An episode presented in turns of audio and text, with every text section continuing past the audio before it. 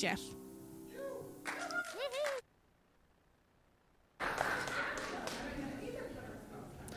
yet. Never heard that sort of a response for a sermon before. Go, Jeff!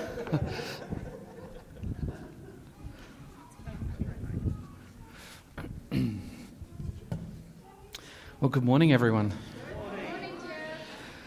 It's a lot of people here. So isn't it wonderful to all be back in the same room again? Great. Okay, so because we've got all the kids in today, I'm going to try and keep it a bit short, um, and we've got uh, our practice to do afterwards. So we're going to continue to look at Advent today. Um, we're looking at love. Um, it's probably probably one of the most easiest and kind of most complicated topics at the same time to deal with.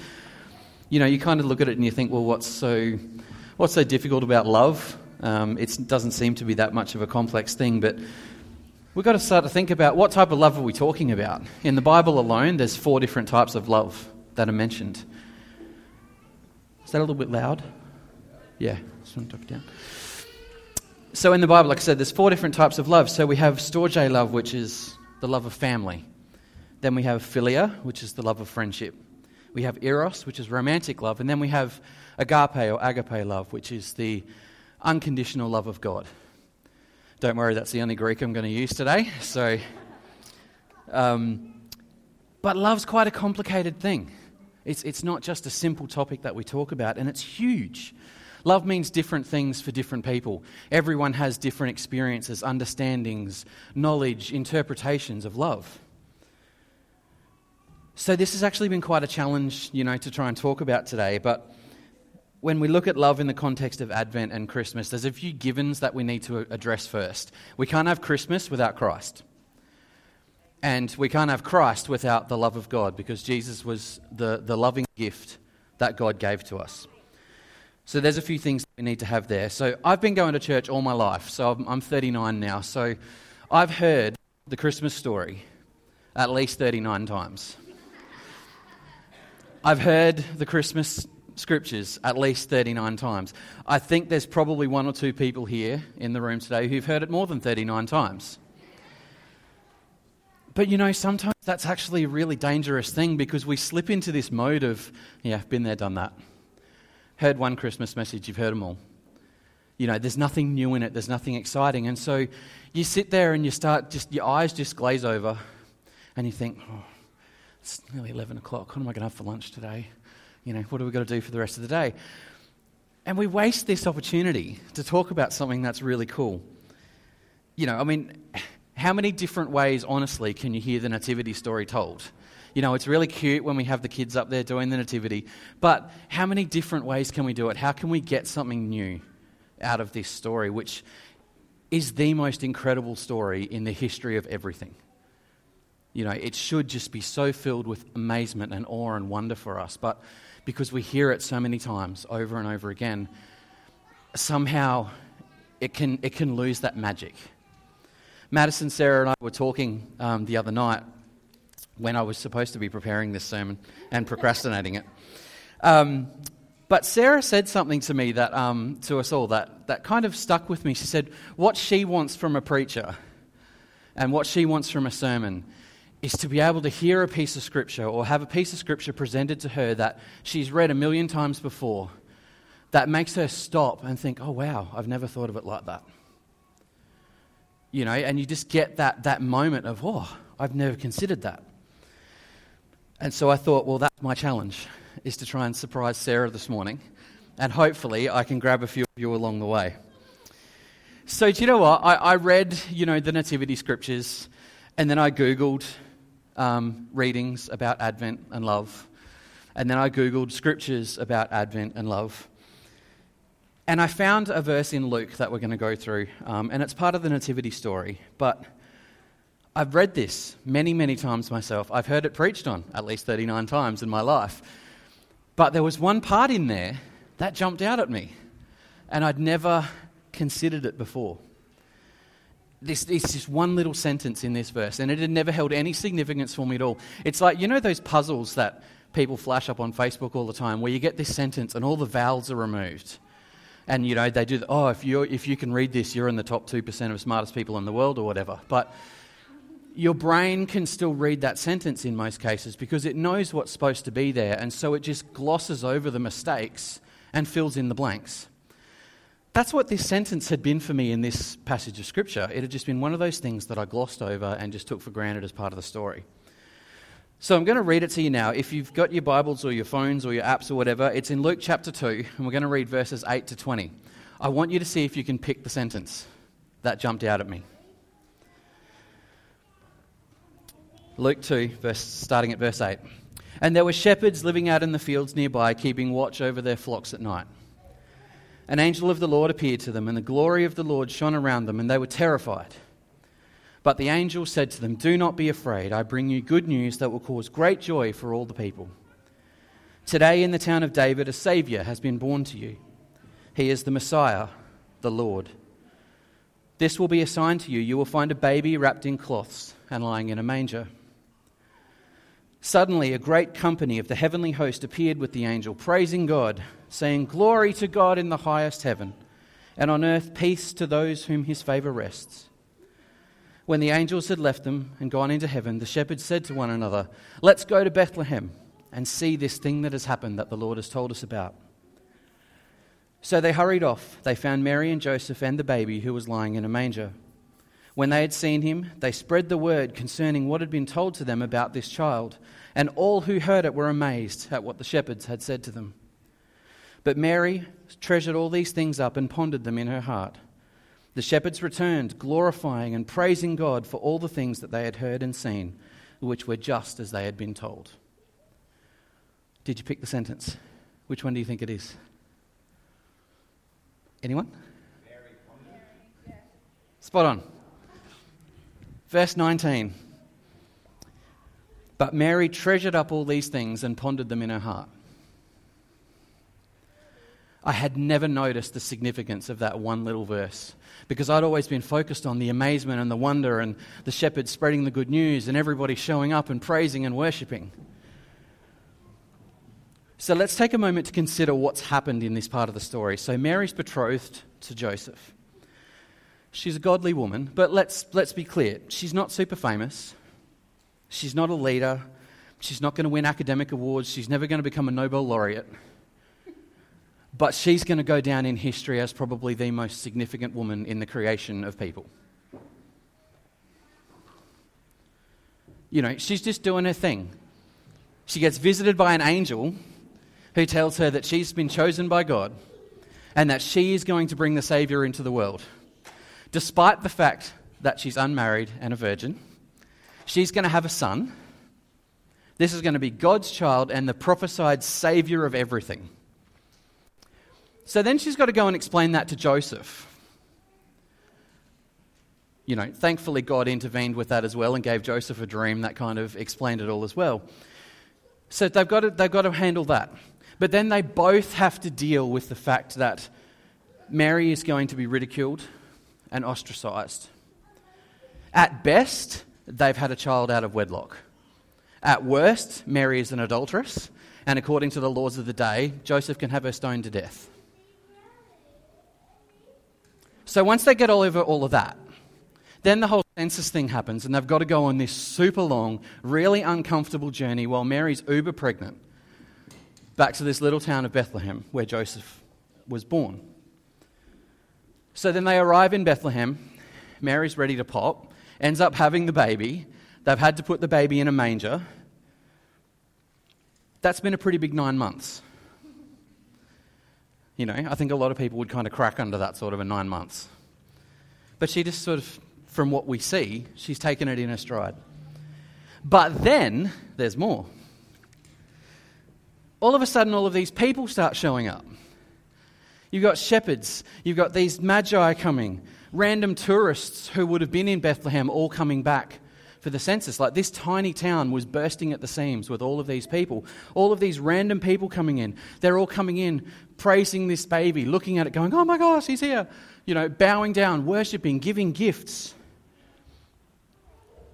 You know, just showing awe. And I don't mean, oh, it's a cute baby. You know, I mean actual awe. Awe is defined as a feeling of reverential respect mixed with fear or wonder. This was a big thing. And there, in the midst of all of that, in the midst of this ridiculously crazy, stupid, difficult nine months, and then in the midst of this ridiculously stupid, busy time, Mary just sat there and took all those little moments. Every step along the way, every bump in the road, every moment of joy, every moment of torment, all the excitement, the fear, the wonder of everything that had happened these were her treasures. As she witnessed all of these people falling over themselves to get a glimpse of her baby, her baby that she had been blessed with, they wanted to come and share in that wonder and praise. She just sat there and pondered on those treasures. With the love that comes from a mother, Mary pondered. You see, to ponder something actually means to think carefully and deeply. It's not just sitting there having a daydream and, and having these thoughts go through your mind. It's a carefully considered, conscious thing that you sit there and deeply reflect on something. And what Mary had experienced and what she had was so special to her that she stored all of these things up so that in those moments, she loved more deeply than she could have ever known was possible. And in those moments of chaos and craziness, she just sat there and went, This is it. This is my special thing. This is my special place. Because you see, when Jesus came to the earth, he brought with him a very special kind of love. He brought with him the unconditional love of the Father, the agape love. It's unselfish, it's compassionate, it's accepting. It's a type of love that's not dependent on external things. It's a type of love that's not dependent on who I am, or what I am, or how I am. You see, in our world today, we've got such a distorted view, I think, of love. Um, we kind of have this Hollywood style view of love. You know, it's this whirlwind of unrealistic expectations given to us by Hugh Grant movies. And it sets us up for this inevitable disappointment of, you know, being a boy standing in front of a girl asking him to love her. I have. Nice little Notting Hill reference. You see, but we think of love as this ethereal, magic thing. You know, it's like this massive lightning bolt that comes in and sweeps through our life like a storm, and we've got no control, we've got no choice about it. But today I want to say that I don't think that's actually what love is.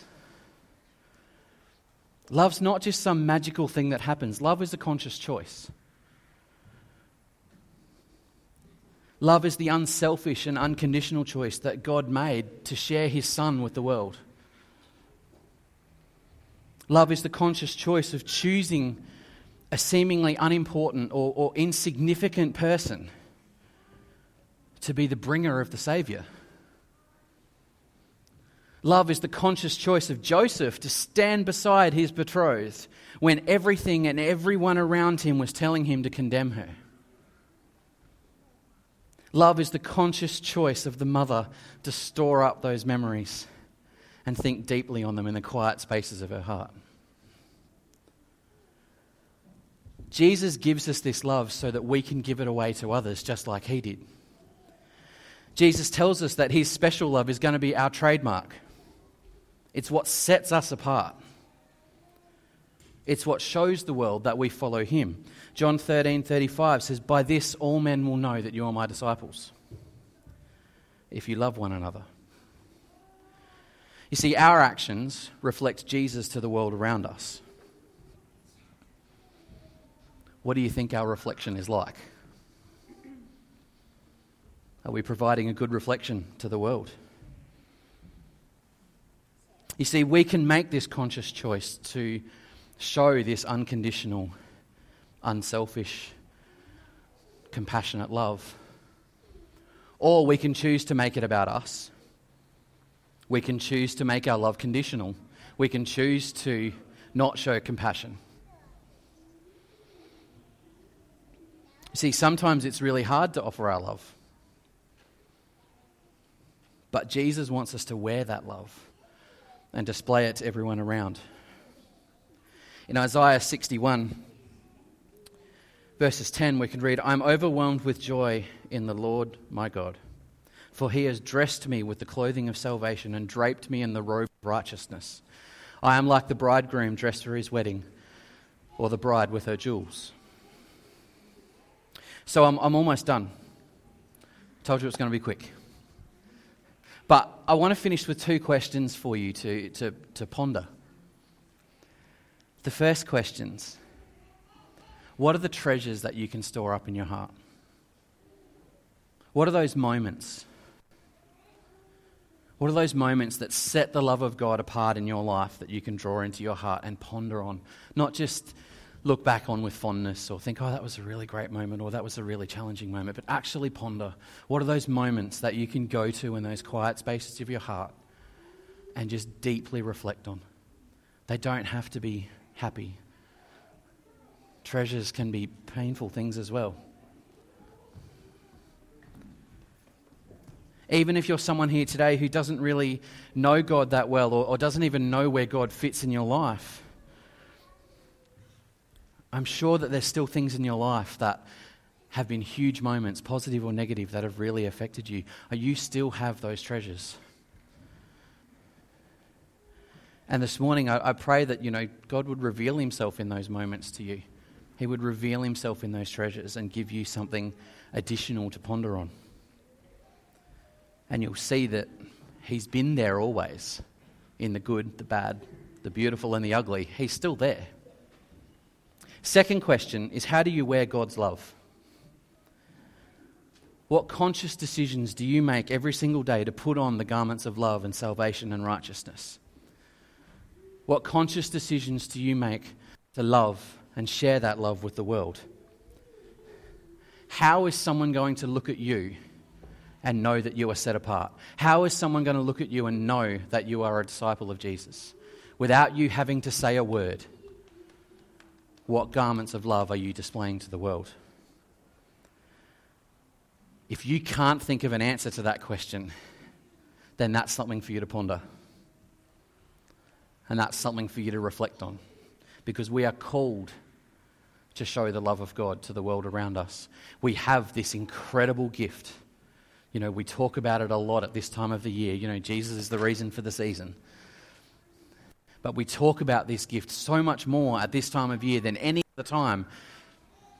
And it is the most amazing, incredible story that the world will ever hear. So we've been given the gift so that we can give the gift. It's the ultimate display of regifting. Except in this instance, we're not regifting something that we didn't want. We're regifting something that is so incredible we cannot not gift it to somebody else as well. If you're not sure how to answer those two questions, talk to someone. Find someone in your life. Find someone here, Gav, Neil, any of the OLT, someone from your small group. If you're not in a small group, talk to us and we can get you into a small group. But talk to someone about these questions. Because I think at this time of the year, particularly, I think we need to know the answers of, to these questions. Because if we don't know what the treasures of our heart are, if we don't know how we wear God's love and how we show that to the world around us, how can we actually do it? If we don't know how we wear it, how can we show it? So, talk about these things. Ask people. Go up to someone and ask them, How do I wear God's love to you? How do I show it?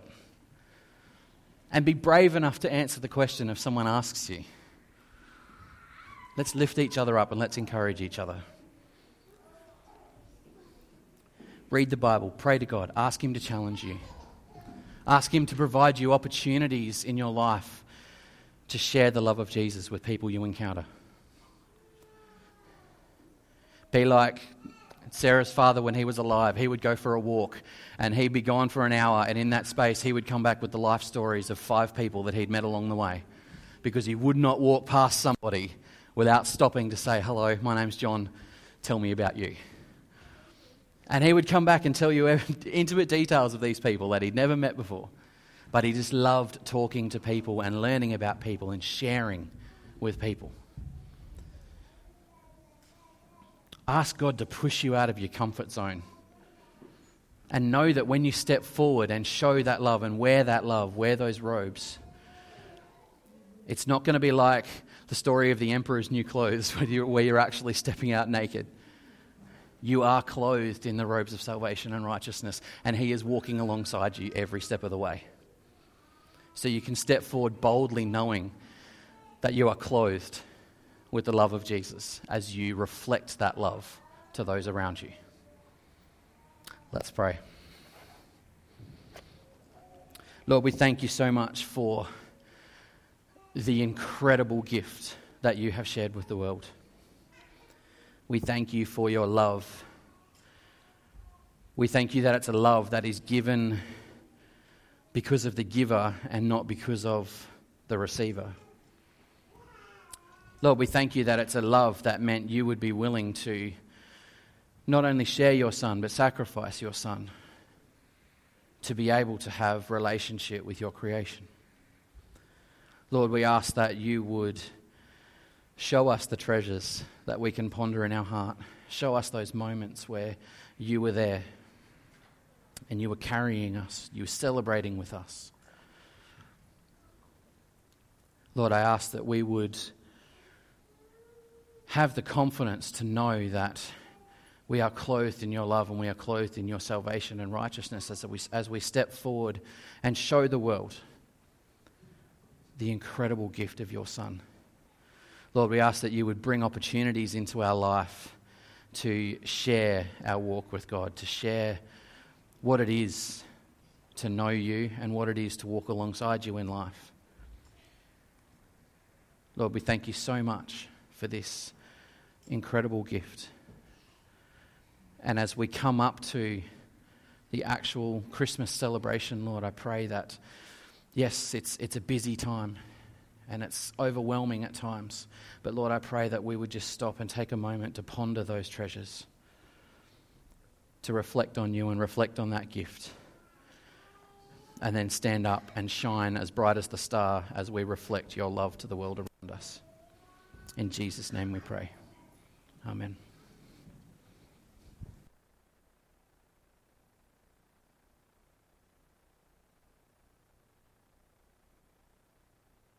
balance this morning. Thanks, Jeff. Um, but what better way to respond to the love of our Father than in sharing communion